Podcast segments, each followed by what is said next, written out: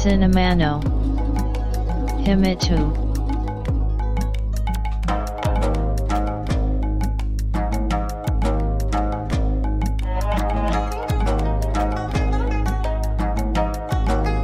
This broadcast is made by Cinema Podcaster Fuji Walker.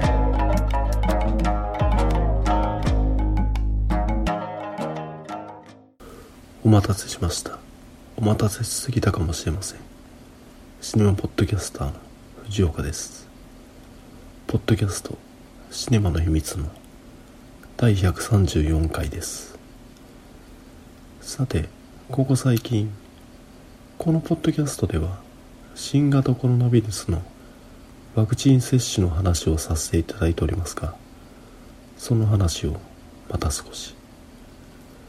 先日2回目の接種を行いましたが接種にあたって勤め先より業務に支障をきたさないように調整を行うため接種の日時の申告を行ってくださいとなっているのでその旨を伝えておりました。またこちら側ができることとして金曜日の夜に接種の日時を設定仕事への影響を最小限に抑える努力を行ったんですが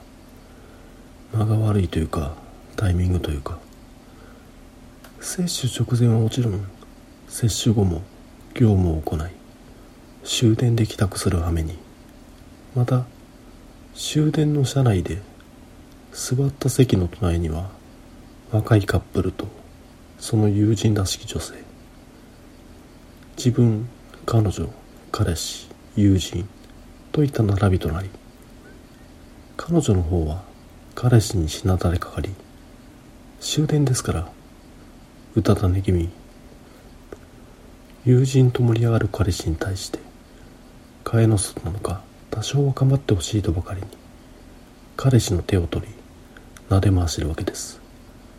その度に彼女の肩にかかるトーチの紐がずれる。膝上に置いた羽織物がずれる。すると彼女は位置を直すと。その動きが多少彼氏に対するイラつきがこもっているのか軽い肘鉄の形で自分の腕に当たるわけです。間が悪いというかタイミングというか。その当たる腕は先ほどワクチン接種を行った場所だったりするわけです。ずれる直す肘鉄当たるのルーチンです。もちろん実際は軽く触れる程度ではあるんですが当たるたびに激痛とまでは言いませんがヒヤッとするわけです。ここで騒ぐのも何かと思うので静かにしてるとカップルの友人が「じゃあね」と途中下車。すると彼氏が彼女に言うわけです。お前もここで降りるんだろうと。彼氏はしなだいだ彼女を立たして扉へと向かわせるが彼女は抵抗。ついていきたいと降りる降りないの問答を始めると発車のブザー。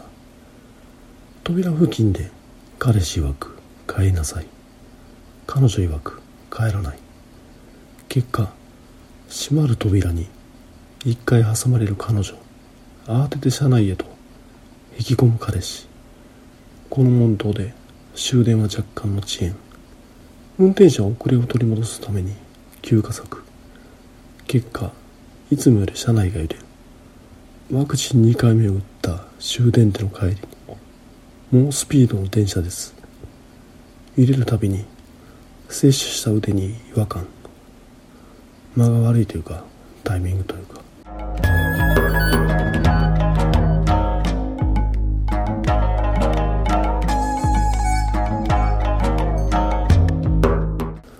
そして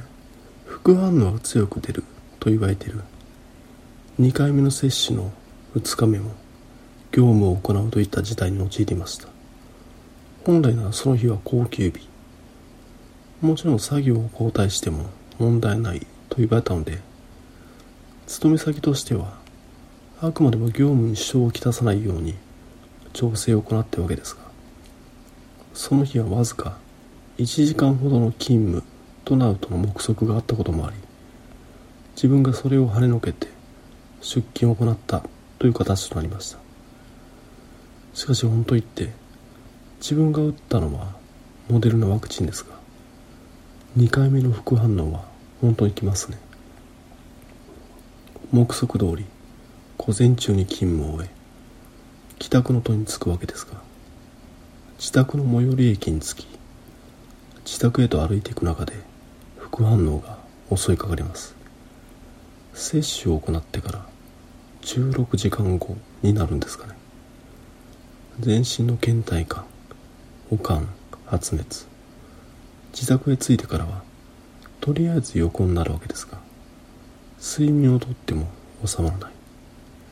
夕方ぐらい接種を行ってから24時間くらいからなんとか体が動くようになりますがいわゆる皿洗いなどの家事もなんだか重労働に感じるほど。そのためリラックスした方がいいと何か愉快な楽しい映画で見てみること。サモハン・ジャッキー・ユンピョのコミカルカンフーの金字塔である映画「プロジェクト A」を Amazon プライムビデオで見るわけですが全く内容が入ってこないどころか有名な時計台からの落下場面まで見続けることができませんでした。かなり冒頭ジャッキー扮する水上警察の面々とユンピを扮する陸上警察の面々が酒場で揉めて大乱闘。サモハンを扮するコソトロが紹介された場面で脱落。本当何も手につかないとはこのことで。このポッドキャストでは以前ガーミンのスマートウォッチを身につけているといった話をしておりますがこの間の自分の状態を計測すると横になっている間もストレスレベルが高い状態を維持し続け体力も低水準のまま一向に改善しない。表示としてはペースを落としてリラックスしてくださいとなっていたんですが自分としては横になっていたわけでストレスの負荷を感じ続けていたわけですね。やはり2回目のワクチン接種を行った2日目に起きる副反応はなかなか重いものがあるというのがはっきり言えます。皆様におかれましても2回目の接種の際には翌日は休暇を取得もしくは次の日が休みであるのを確認してからにした方がいいと改めて共有させていただいたところでさあシネマの秘密。第134回始めます。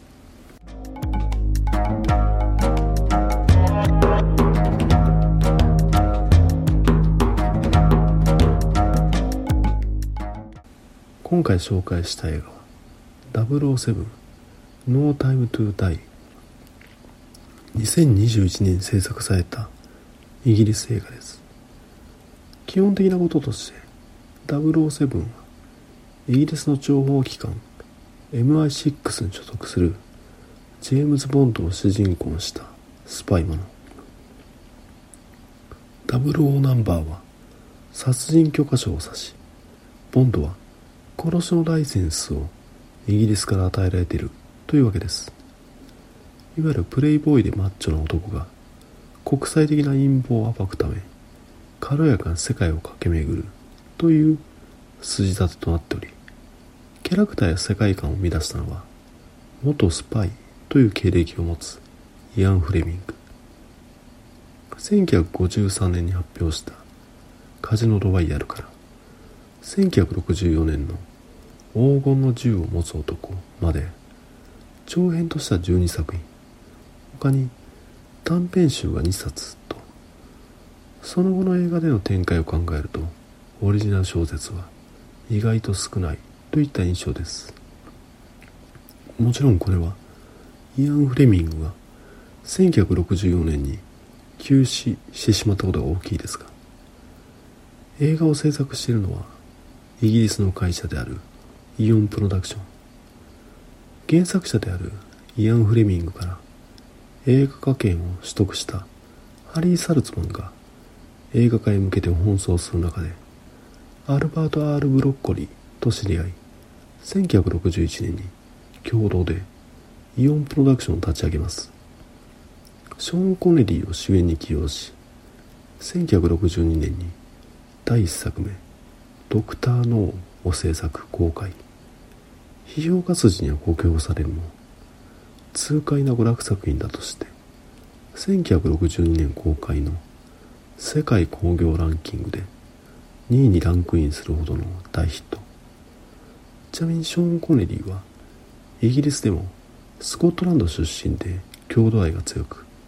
俳優でありながら自身に鉛があることを隠そうとしないわけです。原作者であるイアン・フレミングは自身がエージェントだった時代に接触した実在のスパイであるドゥシャン・ボボウの立ち振る舞いをモデルにキャラクターを構築したと言われておりセルビアの富裕層出身でドイツやイギリスを出玉に取った強力的なポポブに対してフレミングは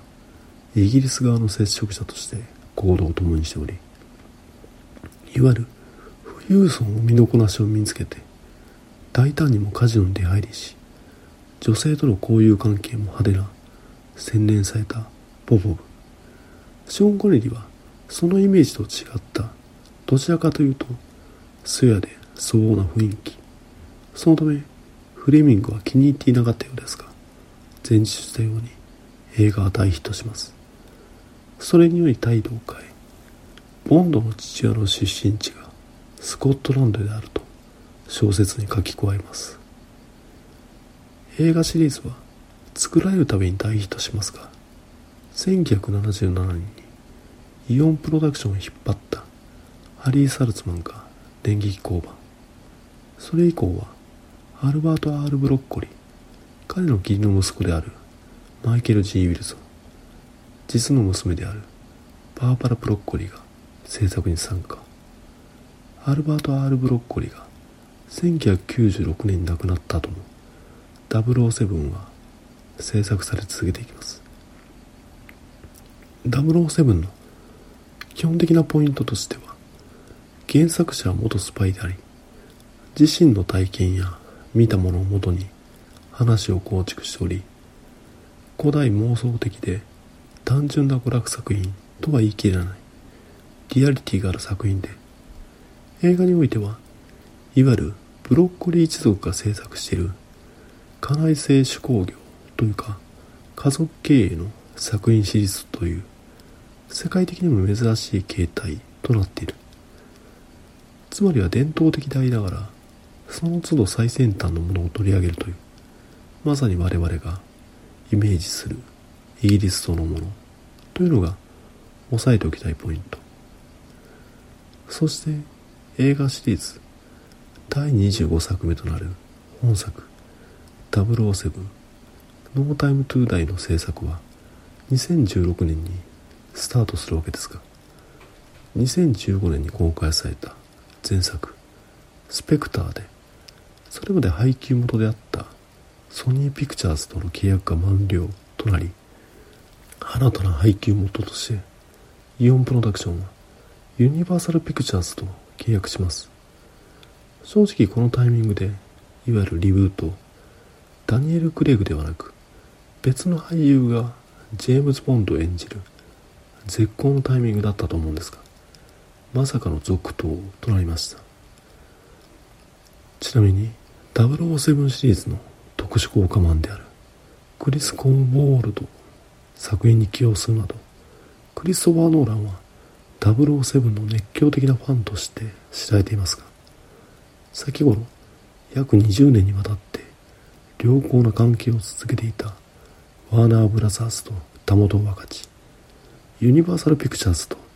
電撃契約を交わしたと報道されました。今後ノーラン作品の配給はユニバーサルが行うわけですがこれ本作の次の007ではクリストファー・ノーランの起用が現実味を増している気がしてしょうがありませんがそれはまた別のお話ですね。さて気になるお話はというと映画情報サイトの映画 .com によると。こんな感じ。現役を退きジャマイカで穏やかな生活を送っていたボンドのもとに CIA 出身の旧友フェリックス・ライターが助けを求めにやってきたことから平穏な日常は終わりを告げる。誘拐された科学者を救出するという任務に就いたボンドはその過酷なミッションの中で世界に脅威をもたらす。最新技術を有した黒幕を追うことになるがダニエル・クレイグが演じたボンド映画は2006年公開の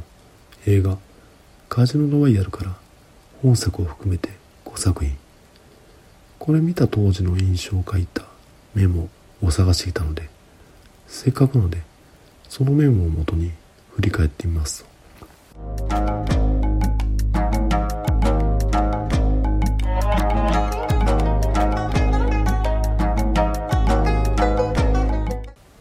まずは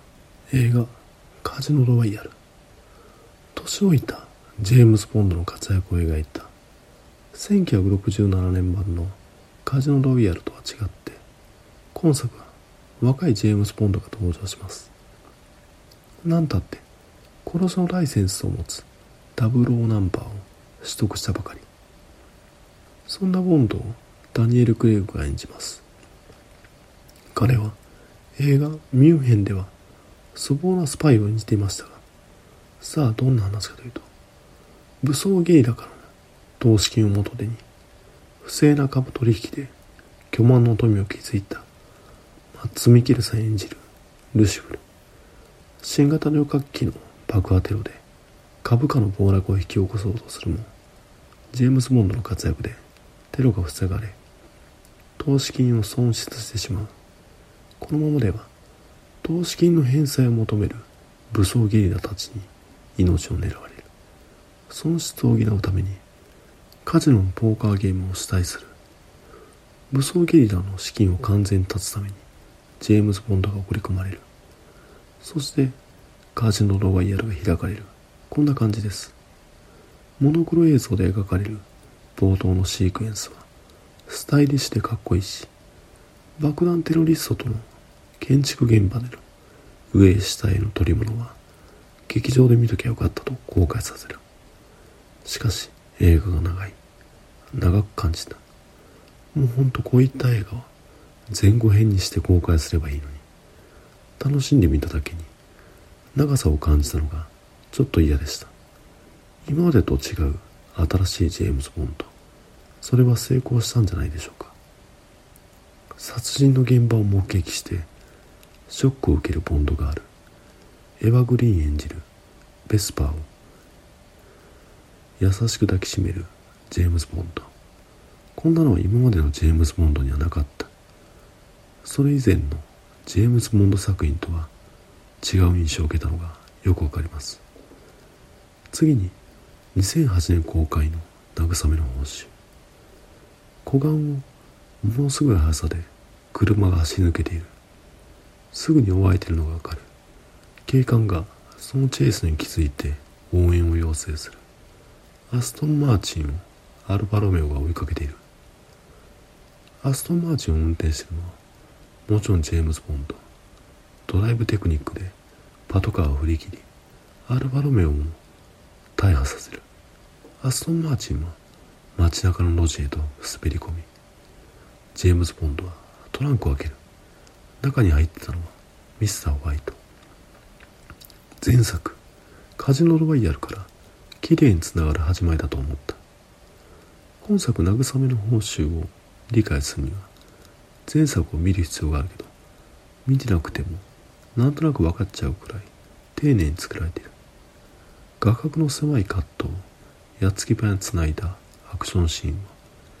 何がどうなってああなるのか。理解するのは時間がかかる。波の撮影監督なら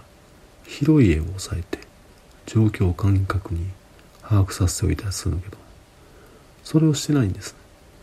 これはものすごい労力を傾けて撮影してる証拠でもあるし少ない情報を的確に判断し有利にことを進めなければすぐに死へと結びつくスパイの世界と一致していて面白い。ジェームズ・ボンドは超人的な人間ではなくギリギリのところで判断してるのがアクションシーンからよくわかる。慰めの報酬についてはアクション娯楽作品として楽しんだ印象です。次に2012年公開のスカイフォール。前作慰めの報酬から4年待ちに待った新作です。予告を見てあら本作は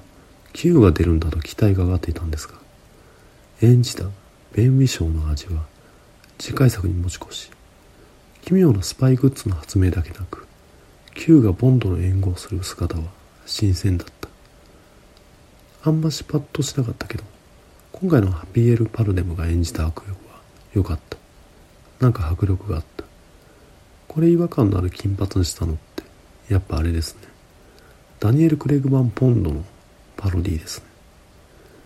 最後ボンドの秘密基地というべきスカイフォールへ攻撃を仕掛けてくるという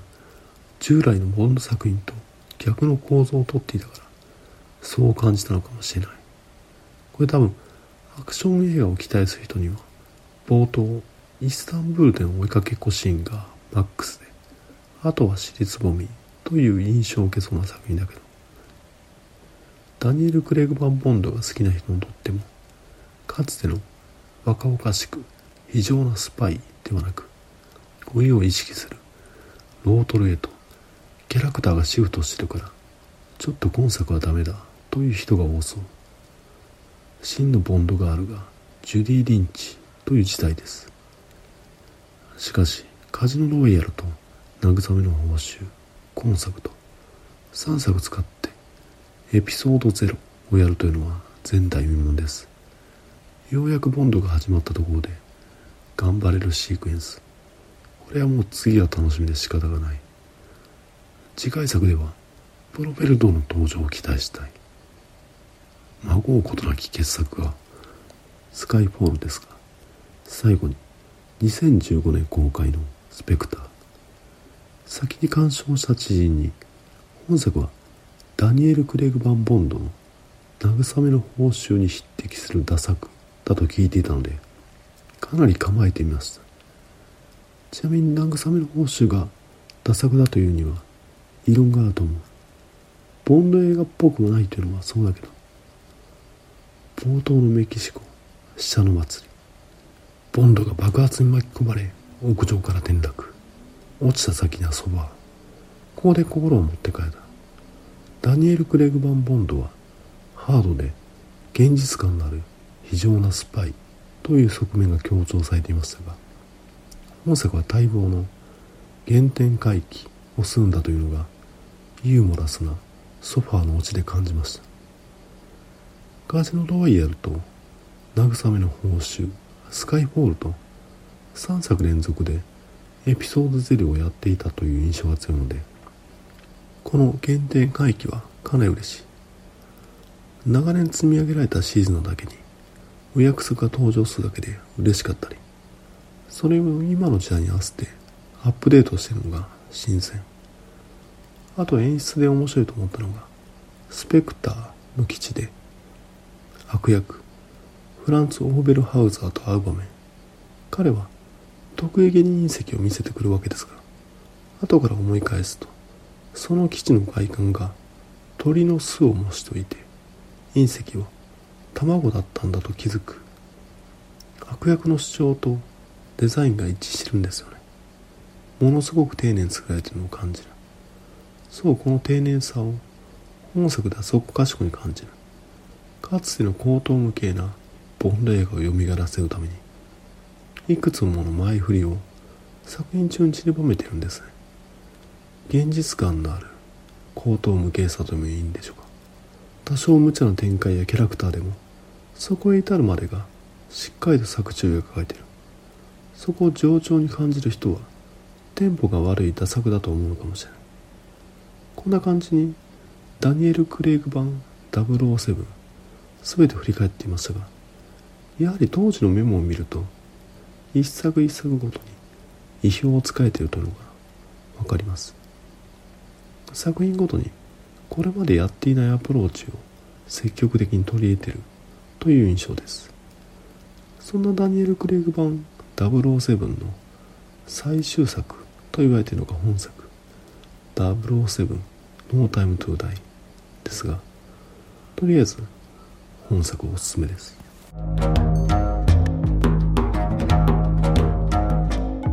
パッキャスト「シネマノヒミトゥ」「ウォーキーイテイグノカムソヤ」「ゴイケン」「ドメダシワー」Apple Podcast no Review CSAT Blog no Commento Tumblr no Mail form Twitter account at Cinemana Himitsu Ma de Onega Ishimas こんな感じで007 No Time to Die 紹介させていただいたんですがどうでしょう基本的にはこのポッドキャストではネタバレを避けていますので往々にして奥歯に物が挟まった物言いになっているとは思うんですが今回の作品については核心部分の話をどうしてもしておきたいのでネタバレ関係なくその話をさせていただきます。ちなみに本作は2020年の春に公開される予定で制作されておりましたがもちろん世界を襲った新型コロナウイルスの感染拡大の影響をもろに受け度重なる延期。そのため予告編が何回もリリースされ初めの頃こそスタイリッシュな予告だったのがだんだんとアクションの見せ場を出し続け予告編をつなげたらほぼ映画が網羅できるんじゃないのといった印象でしたがとある隠し玉を隠しておりました。今回ネタバレを気にせず話したいのはその話です。そのためこれ以降の話はぜひとも本作007 No Time to Die を見てから聞いていただきたいと思います。では続けます。そもそもがボンド映画が公開されるたびに主演であるダニエル・クレイグはもうおしまい。ボンド役はやりきった。とインタビューで答えておりそのため前々作スカイフォールでは悪役がダニエル・クレイグの演じる007のパロディとでも言うべきキャラクターとなっておりボンドガールがまさかのジュディ・リンチが演じる M だったりと型破りなグレイグ・バン・ボンドの集大成とでも言うべき内容となっておりましたそこから監督であるサム・メンデスが続投しあえてのクラシカルな雰囲気を蘇らせた前作「スペクター」これで本当におしまいであると印象づけました。しかしプロデューサーであるバーバラ・ブロッコリーはダニエル・クレイグの演じる007を気に入っておりもう一作と2016年には本作の制作準備に入ります。当初は本作でも脚本にクレジットされている。映画「ワールド・イズ・ノット・イナフ」以降の全ての作品で脚本を担当しボンド映画専属脚本家とでも言うべきニール・バービスロバート・ウェイドが雇われルニ・ビルヌーブを監督に迎えてたものの映画「デューン」の企画が届いたことによりドゥニ・ビルヌーブは2017年に降板。そこにロンドンオリンピックの開会式で007とエリザベス女王の共演をプロデュースしたダニー・ボイルが現れバーバラ素敵なアイディアがあるよと企画を売り込みます。そのアイデアを抱く気に入った制作チームはダニー・ボイルを監督に起用し専属脚本家の書いた脚本を破棄し新たに制作を開始。しかし創造性の違いと公式発表されダニー・ボイルは2018年に降板とその時の報道でダニエル・クレイグはジェームス・ボンドが映画の中で死ぬことを望んでおりそれを馬鹿げた話だと受け入れなかった。ダニー・ボイルが降板させられたとも言われています。そして再び専属脚本家の書いた脚本をもとに映画の制作が再開され監督としてキャリー・ジョージ・福永が起用され現在に至ると。しかしダニー・ボイルのアイデアは本作に残っていると。ダニー・ボイルの描きたかった話はいわゆる新冷戦とでも言うべき現代ロシアとヨーロッパの対立を軸にロシア人科学者と戦うことになる。ボンドを描いた話だったそうで。本作でも廃棄されたソビエトのミサイル基地がクライマックスの舞台となるなど確かにその名残を感じます。ここからが予想になりますがダニー・ボイルダニー・ボイルが持ち込み制作陣も気に入り本作にも残したアイデアとは？これがネタバレですが本作における最大の隠し玉ジェームス・ボンドとマドレーヌ・スワンの娘であるマチルドの登場だと思うんですね。ちなみにこのマチルド本作について書かれたウィキペディアの記事でがっつりと2人の娘と書かれておりなんだかなと感じる次第ではあります。なぜダニー・ボイルのアイディアではないのかと感じるかというと本作の悪役サフィンはボンドの娘に関心がないんですね。ヒロインであるマドレーヌボンドに対しては有利に事を運ぼうと娘を盾にしたりしますがいざ娘と二人きりになると興味を失います。娘とサフィンの間にそこまでドラマや葛藤は生じません。かろうじて演じたラミ・マレックの目の芝居でためらいを感じ出しましたがまだマチルドは大事にしているウサギのぬいぐるみを落としそれを取り戻すためサフィンの腕に噛みつくといった行動に出ますが噛まれたサフィンのリアクションのみで噛んだマチルドの顔はインサートしません。彼女には年齢相応の葛藤があると思うんですがこれは監督であるキャリー・ジョージ福永が娘のキャラクターを膨らまそうと思っていないからで娘をそういうものくらいにしか感じていないからなんだろうと思うわけです。